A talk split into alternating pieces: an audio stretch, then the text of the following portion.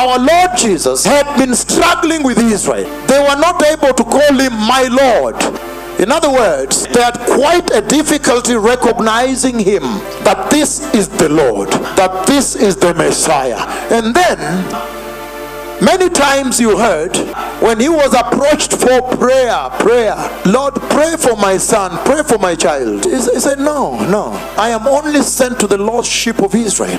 So he was really focused on them in his mission. But running into difficulty, you cannot receive the message except you recognize the messenger. So as he is juggling around and mechanicking around with them to try to convince them, then all of a sudden he runs into somebody, a pure atheist.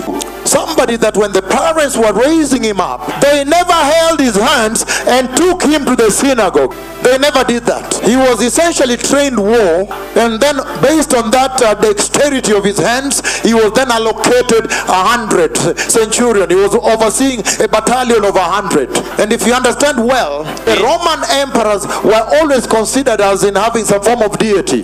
So that was his upbringing. It is purely atheist. When Jesus is trying to convince the Hebrew people that were raised in the synagogue, every Shabbat, the parents walk them to the synagogue, synagogue was- and read the Torah and teach them the word of God. But now when the Messiah comes to them, they are not able to recognize him. So when Jesus was running into this difficulty, then he runs into this atheist called a centurion. And this guy, he says big words. He says things like, Lord, my servant is sick of palsy and is tormented, is about to die. When I understand that, I see that his approach to Jesus was essentially to ask the Messiah to curse death.